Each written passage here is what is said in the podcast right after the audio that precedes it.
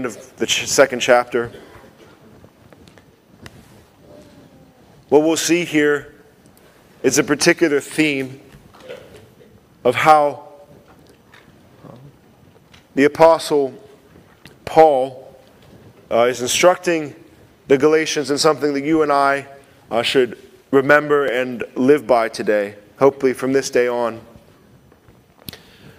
To know that as we began our life in Christ through faith, we have to continue our life in Christ through faith. And usually, the misunderstanding and the temptation that was given to these Christians in Galatia was that if faith is so simple as it's just nothing more than just believing about Jesus and trusting in Him, then you can apparently do that one time and make yourself a Christian. And then for the rest of your life, you need to start doing things and adding things to your life, like little apps on your phone. That life obviously um, is much more complicated than just going and getting saved to go to heaven, because from the time you might become saved and trust in Christ to the time that you actually die to go be with the Lord, there's a lot of days typically between those two points. And the temptation between those two points is to fill your walk with Christ with stuff. And that's the trouble with Galatians. And that's what Paul is saying here when we open up to Galatians 2:20 as he references himself and then begins to rebuke the Galatians with a series of questions to cause them to pause and think about their own life. And these are the questions for us this morning as I read them to you. So Paul speaks about himself and says this I have been crucified with Christ. It is no longer I who live, but it is Christ who lives in me.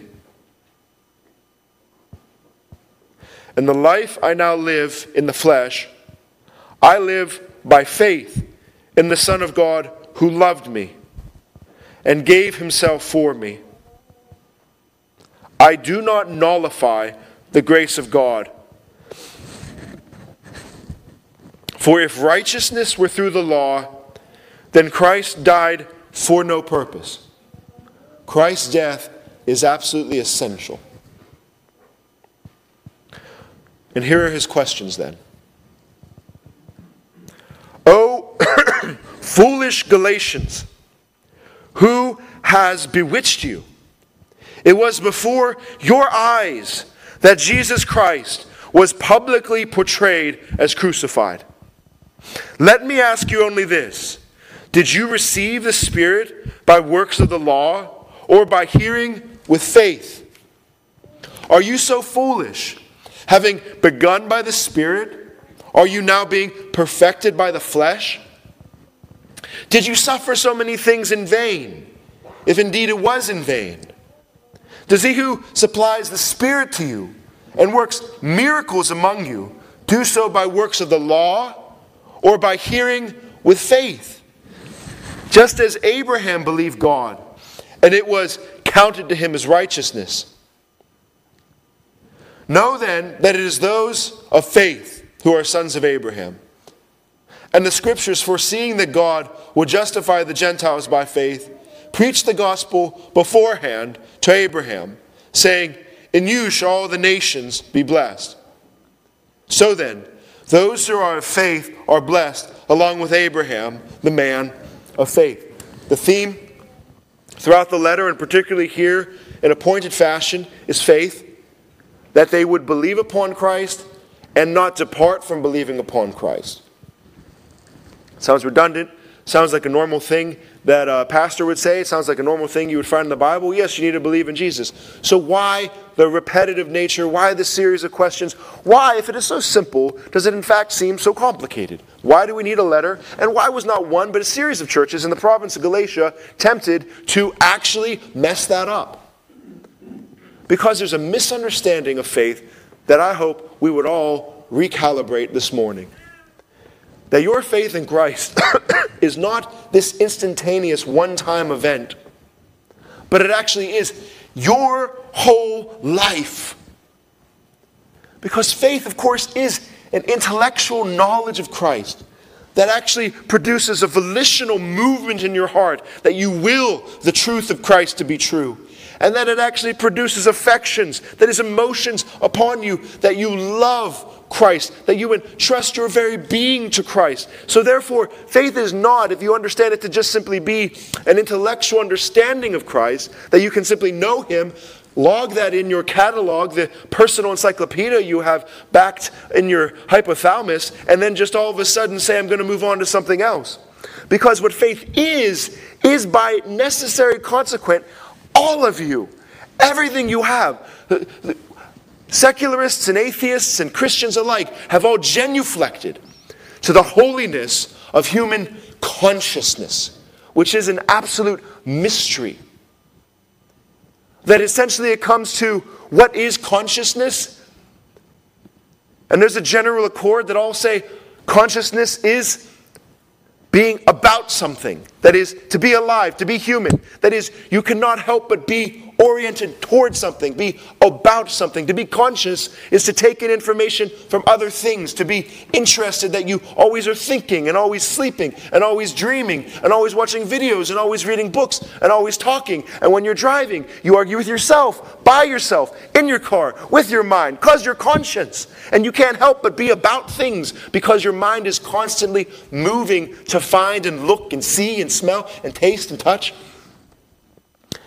And then when you realize that's what faith is your very being, your intellect, and all of your wills, and all of your affections, but here with only one object Christ. To have Christ. And to not look away for a moment. See, the whole thing has to do with a false gospel. That's why at the beginning of the letter, Paul starts off by saying, I'm astonished that you're so quickly deserting. You're turning away from Christ by just trusting in Christ. So I'm astonished you're so quickly de- deserting him who called you by the grace of Christ and are turning to a different gospel. And then he says, Not that there is actually another gospel, but there is only one. But those who are troubling you want to distort the gospel of Christ. So when he says that at the beginning of the letter in Galatians 1 6 and 7, he's saying, You are turning away from the grace of Christ. And then he says in the next verse, that is called the gospel of Christ. The gospel that they are perverting or missing, what is making it a not true gospel, is they have taken away the grace that is the undeserved favor, that is the um, pure mercy of God in Christ that you receive you can only receive mercy. You can't do anything else with it. If you do something else, that's called work. Mercy has to just simply be received. And therefore, the reason you can only be saved and continue to be saved by faith is because what faith principally is, is reception. It's taking Him. You, faith isn't doing, it's receiving. That's why it opens up in the Gospel of John that all who received Him, that all who have believed upon His name, to receive Christ is to believe upon Christ. So, the only way this gospel works, the only way it's a true gospel, that is, the gospel of grace, the grace of Christ, is it has to simply be received. Received. The temptation always is to do something with your life, to add something to your life, to get accolades, to get accomplishments, to find moral dignity. To it, it is a perennial problem. I even talking to this this week um, of a dear friend who's lost a loved one, and he grieves deeply, and he says to himself, "It's my fault." It's my fault she's dead. How? She died of cancer. What did you do? She didn't do anything. But you see, it's always an addition. Something's wrong, and I have to do it. I have to make it right. It's deep down in the heart I need to work. I need to fix it. I need to make it right. All that pain, all that grief, it moves him to what? believe a lie. That in some way, if he would have, if, but, when, how, all these questions, no answers. No. Christ. Christ. Receive him. Be free from everything. All the things that truly are your fault, and all the things that aren't even your fault. All the lies you tell yourself, and all the true accusations you put upon yourself. Be free from it all. There's a simplicity to all this.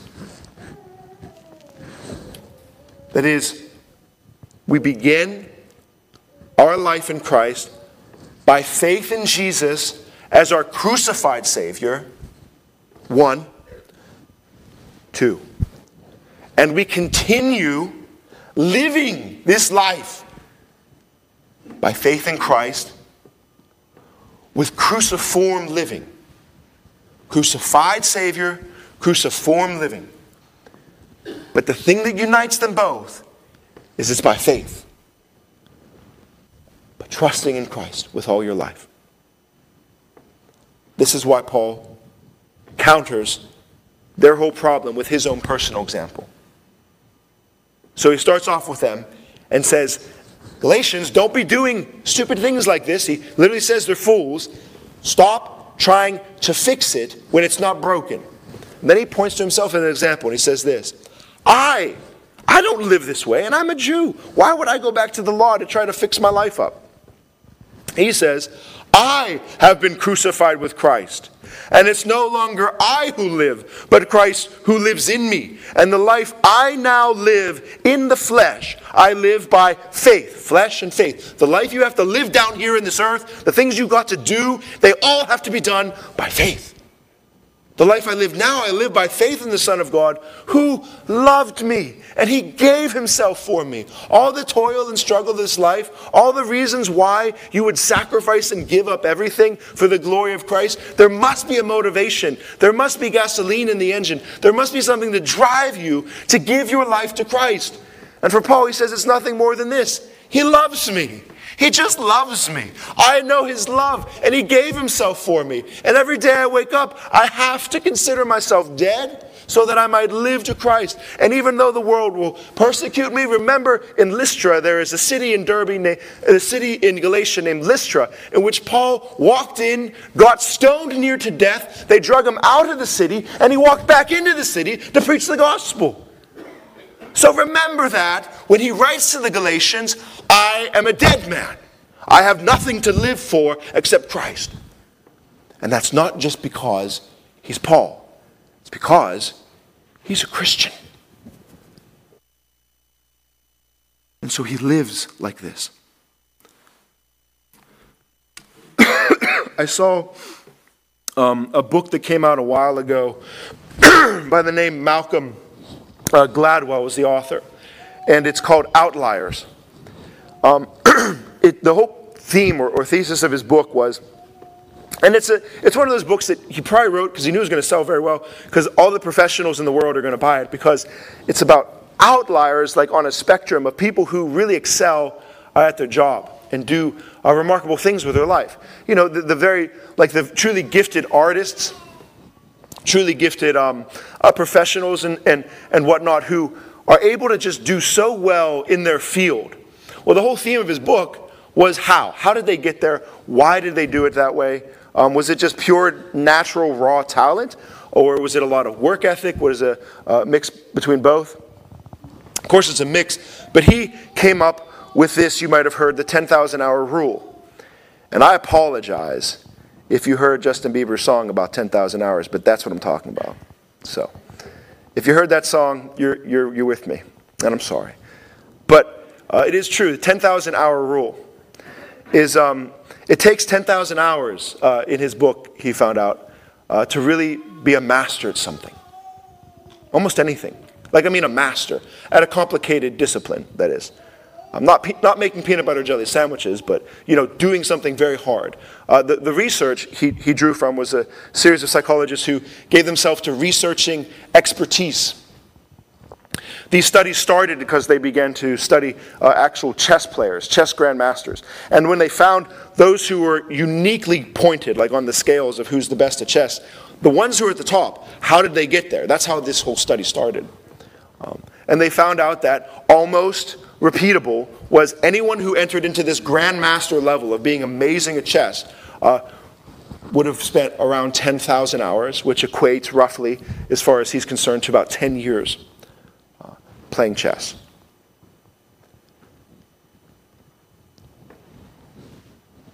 They continued to produce the study in all sorts of ways. So they studied athletes and anyone who was at the top of their game, and it matched. Particularly, they studied musical composers. Mozart wrote his first piece of music when he was 11 years old, and it was terrible. It wasn't impressive. It was like Mary Had a Lamb or something. I mean, that's a good song. I don't know, but I like it because, you know, she had a lamb and it tells a story. It wasn't that impressive. Um, but in his early 20s, which is almost exactly 10 years from then, he wrote Concerto 9, which was a masterpiece. He gave himself to writing music for 10 years straight.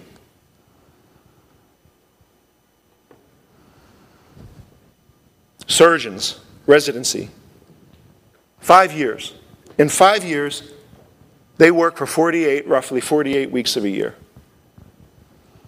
They spend close to 16,000 hours, 16,000 hours doing one particular type of surgery urology, neurology, spinal surgery, orthopedics of some sort. That is, instead of 10 years for 10,000 hours, they spend 16,000 hours in five years just to do this one thing. And they master it. And I hope so. But you see, you must understand yourselves to be a master of grace. Usual course of development for a pastor is to go and acquire a master of divinity. It's what they call these master's degrees, that you would have spent so much hours, which is really the, the, the worst title for any degree ever to master the divine. Whew should probably erase that off my resume. I just think that's blasphemous. But it's the idea that you have given yourself to the study of divinity. Paul is coming to the Galatians and saying, You must begin with faith in Christ. And you must not move. Because in that one thing that you are to do is your whole life.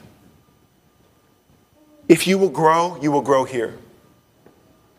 If you will fall from Christ, you will fall at this point. If you will become one of the most saintly, godliest people to ever walk the world, it will be because you have not departed from how you began. Beginning by faith in Christ as a crucified Savior, and then not departing, continuing your whole life by faith in Christ, living in a cruciform manner of life. This one thing is faith in Christ. The act of your intellect, your will, and your affections. Every day, every morning, every afternoon, when you go to sleep, you fixate that on Christ. Hours upon hours of intellectual meditation, hours upon hours of bending every will and inclination of your heart, hours upon hours of submitting all of your affections and emotions to Christ. That you bring all of that in alignment under the cross, and you will be godly. And there is no other place in the world that will make you godly. Every other lie is that you need to go and add things to make yourself godly. You need to go do godly things. You need to go do moral things. You need to make some type of name or title for yourself, whatever virtue that might be.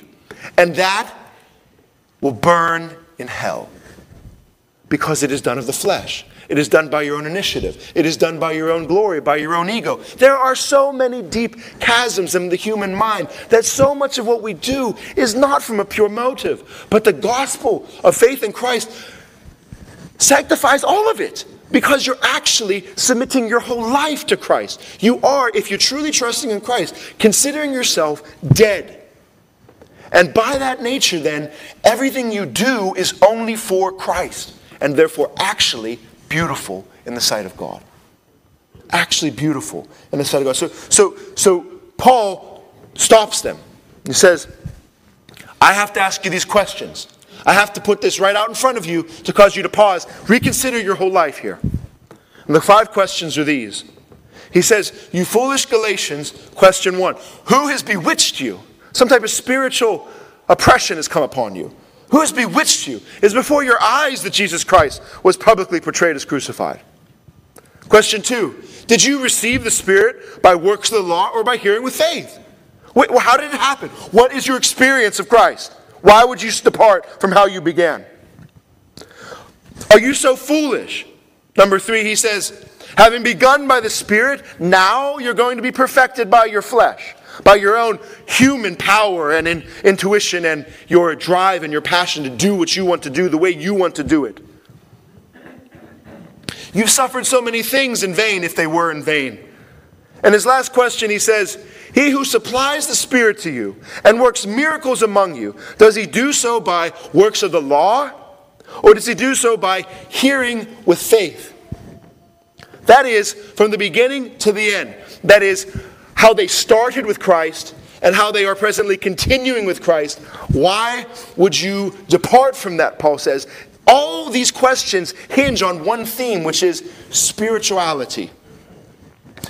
True spirituality. Everything has to do with union with the Holy Spirit. Notice the questions. You receive the Spirit, you began by the Spirit, He supplies you with the Spirit. All these things that God has done for you by His Spirit, why would you depart from that? Where else are you going to go when God gives you him, His very self? That you would be united to the eternal, infinite Spirit of God.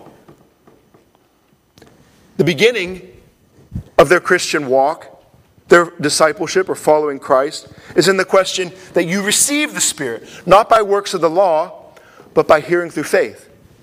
You see the connection initially. How, how did you start with Christ? I received the Spirit of God.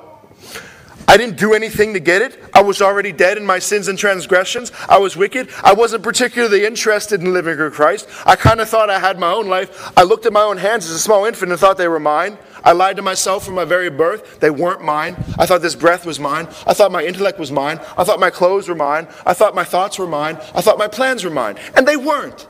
And I lied to myself that whole time. And then God invaded my life and said, You are mine. And then the Spirit of God brought me to a place in which I heard and believed, hearing and faith. That's the association. He who began this work in you. You receive the Spirit not by works of the law, just by simply hearing and believing. And then he goes on to say, if you began by this, by the Spirit working in your life, forgive me, then you will also be perfected by the flesh, the very thing that condemned you, your flesh, your own ego and your own will and your own motives. Now you're going to get better by that? by that very same thing? You're, you began by God's work of spirit in your life, and you're going to be perfected by your own flesh? No.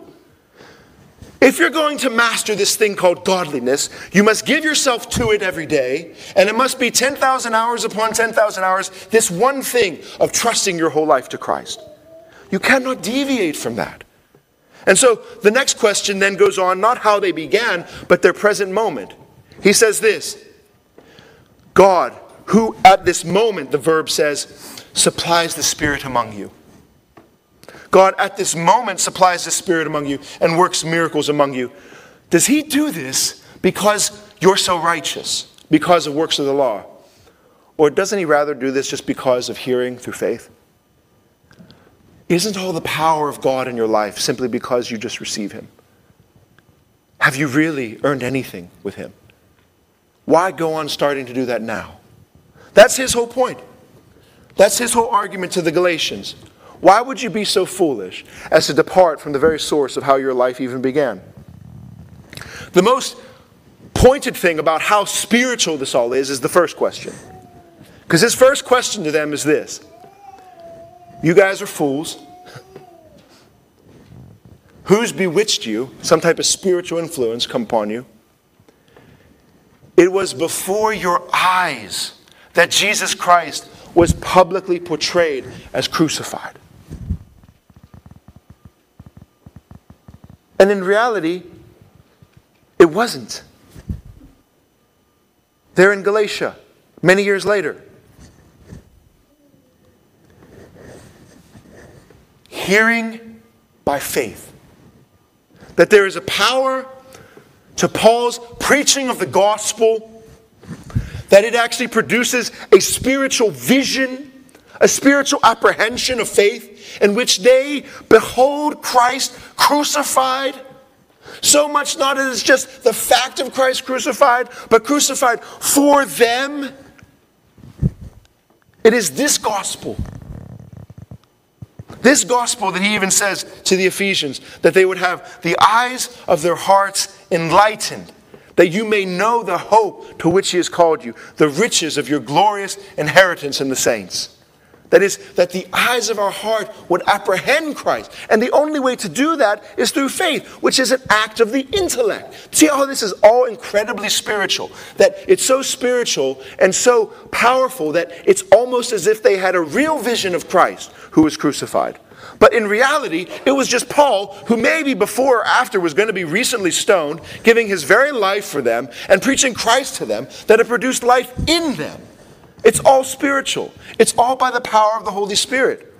This great gospel, which is that we are cursed, that our father Adam is cursed.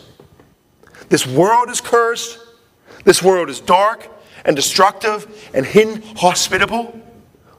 That we are dark and destructive and inhospitable that this world will push us through upon the chasm of death in only a few more years. And on the way, we will bite and devour one another because we hate one another, because we are evil. That is the footnote of human history. But God, out of His goodness, so united Himself to this world and to us by being born of a virgin,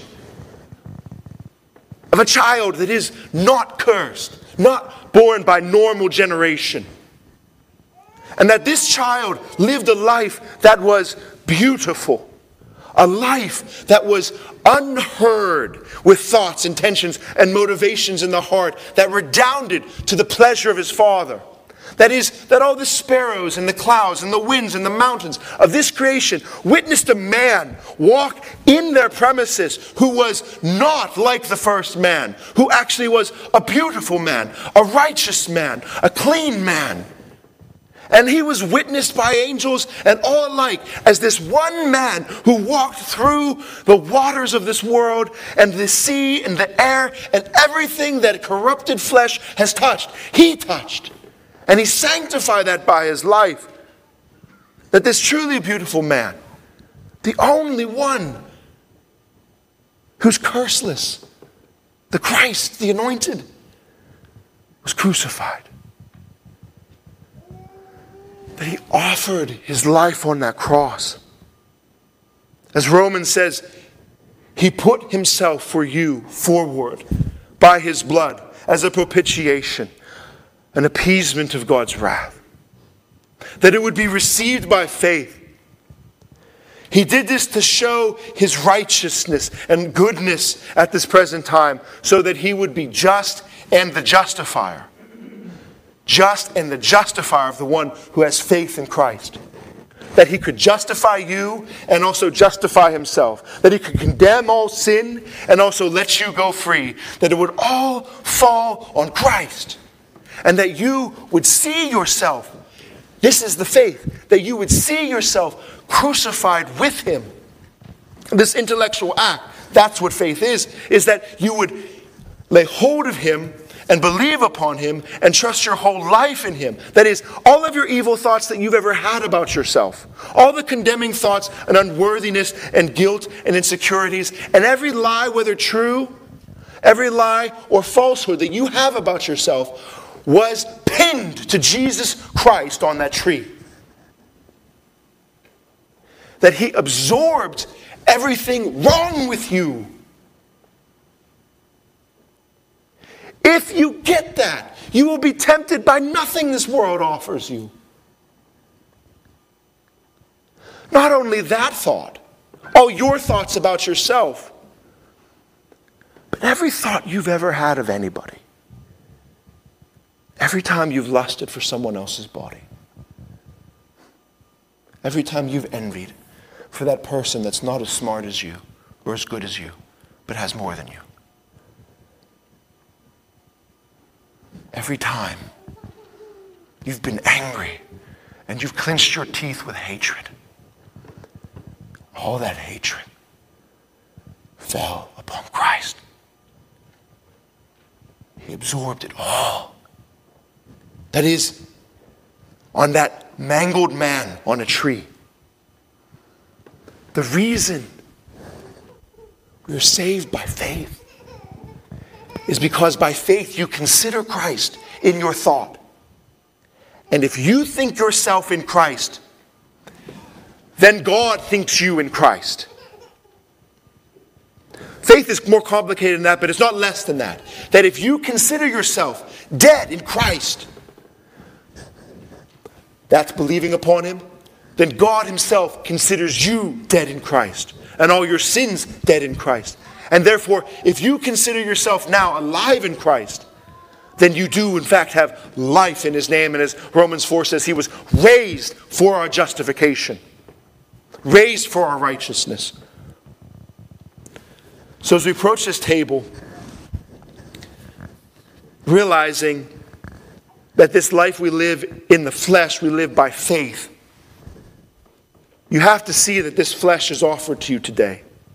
This flesh is if you take hold of this flesh, which is just mere bread, if you take hold of it by faith, if you say, That is for me, I want Christ in me, I want to consume him, I want him to be mine, then he's yours. Then he is simply yours. Because the burden I have personally and pastorally is I want to be godly. I want us to be godly.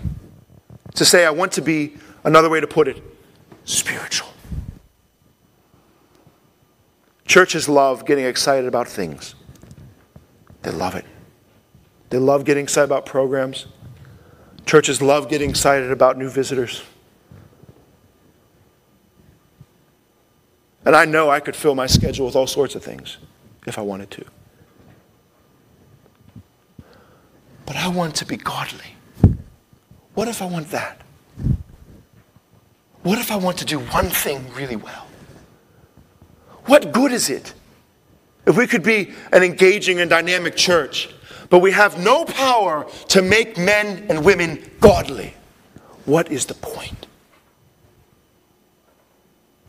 The spirituality of all this is that we know from Romans 8 for those who live according to the flesh, set their minds, their intellects on the things of the flesh. And those who live according to the Spirit set their minds, their intellects on the things of the Spirit. For the mind focused on the flesh is death, and the mind focused on the Spirit is life and peace. You must begin by faith, and you must never depart from faith, for that is your intellectual life, and therefore your spiritual life.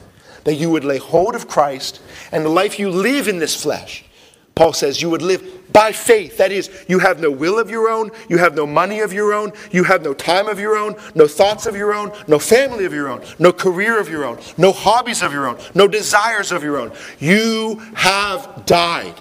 You're dead. And now everything you do in this life, you live to Christ. And if you try to live that for one day and you do okay, do it again for another day. Do it for 10,000 hours, and you will be godly. you will walk with God and you will talk with God. And you will begin to walk like God and talk like God. That is what we want. For everything else is just ashes and dust. Dear Father God, we understand we are turning to dust. We understand, Lord, that you are not. For you have raised, you are in a body that we will soon participate and have a body like yours. But until that time, Lord, we humbly thank you that you have given us the privilege to approach this table. For it is not just any table, it is attached with promises that are greater than this cosmos. Father, for all of us who want to truly be spiritual, to have sweet communion with your Spirit as we would die to ourselves and live to Christ. Dear Lord, let us take this bread and cup and render ourselves dead. In Jesus' name we pray. Amen.